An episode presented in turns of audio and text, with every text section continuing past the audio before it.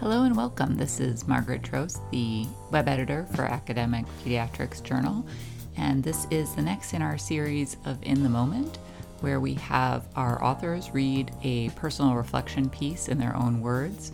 Today we have Dr. Ape Bunia, who is a practicing pediatrician and clinical chief at Boston Children's Primary Care at Martha Eliot, and she will be reading her piece Telemedicine Fright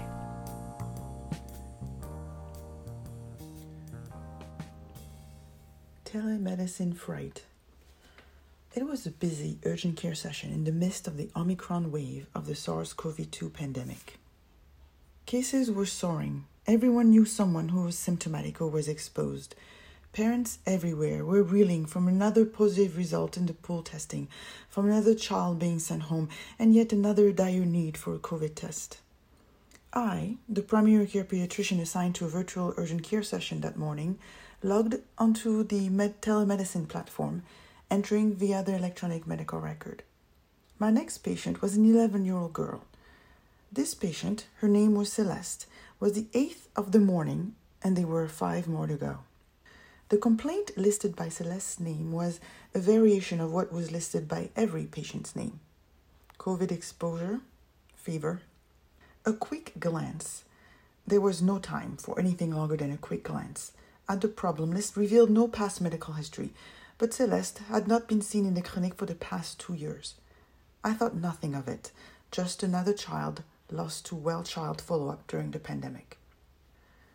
The virtual visit platform avatar chosen by the parent was odd, a drawing of a skull figure with bright colors, which made me uncomfortable because it felt out of place.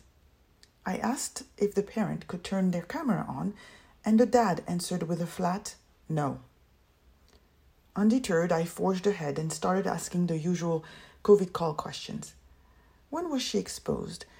Is she vaccinated? Tell me about her symptoms. Celeste's dad gave short answers, and I did not hear in his voice the usual worry he had come to hear in so many parents' voices.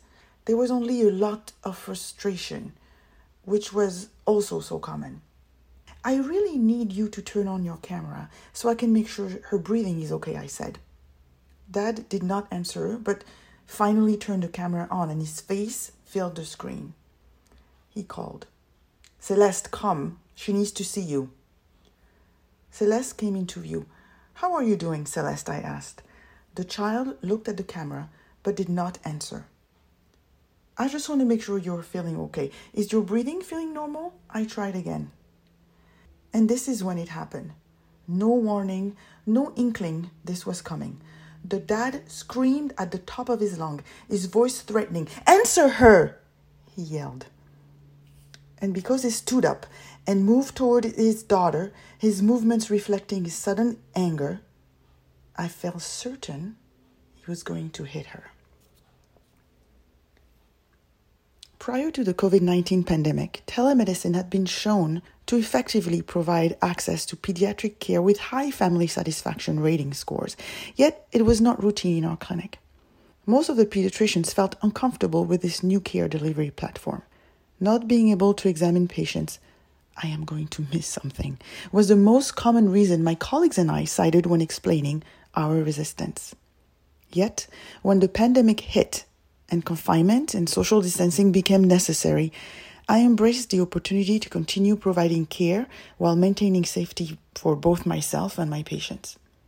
And although some of the families still face challenges accessing the telemedicine portal because of language barriers or poor internet connectivity, almost two years into the pandemic, I started feeling like a seasoned telemedicine provider. The sense of expertise disappeared the second I heard Dad yell at Celeste and saw him move toward her menacingly. I felt as if I could see the future.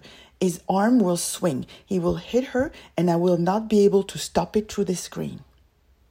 I felt so scared for her and somehow scared for myself, for how could I ever recover from failing my patient so badly?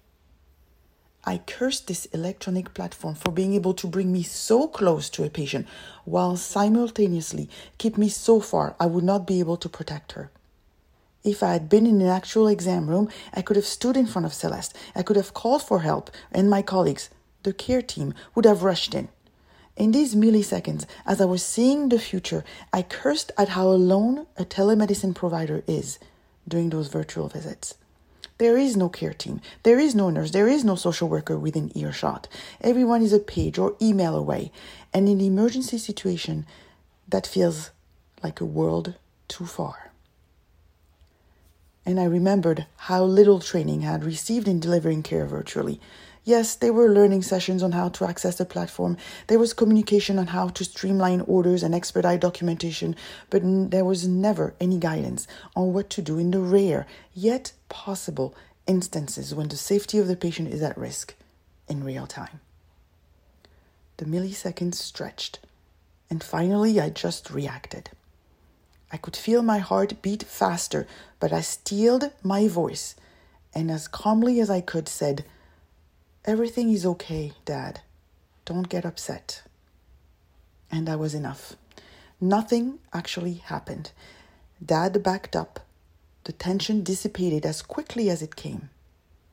The visit continued, including a couple of minutes I was able to spend with Celeste alone when Dad went to get the container of over the counter medicine he had been using in another room. She confirmed she was safe. The future I had envisioned in those milliseconds never came true. I eventually closed the visit and made an urgent referral to the social work team to connect with his family. And yes, I ordered a COVID test. As more care delivery is occurring via telemedicine platforms, more has to be done to ensure medical providers receive appropriate trainings at all levels of medical education to allow for safe and holistic patient encounters.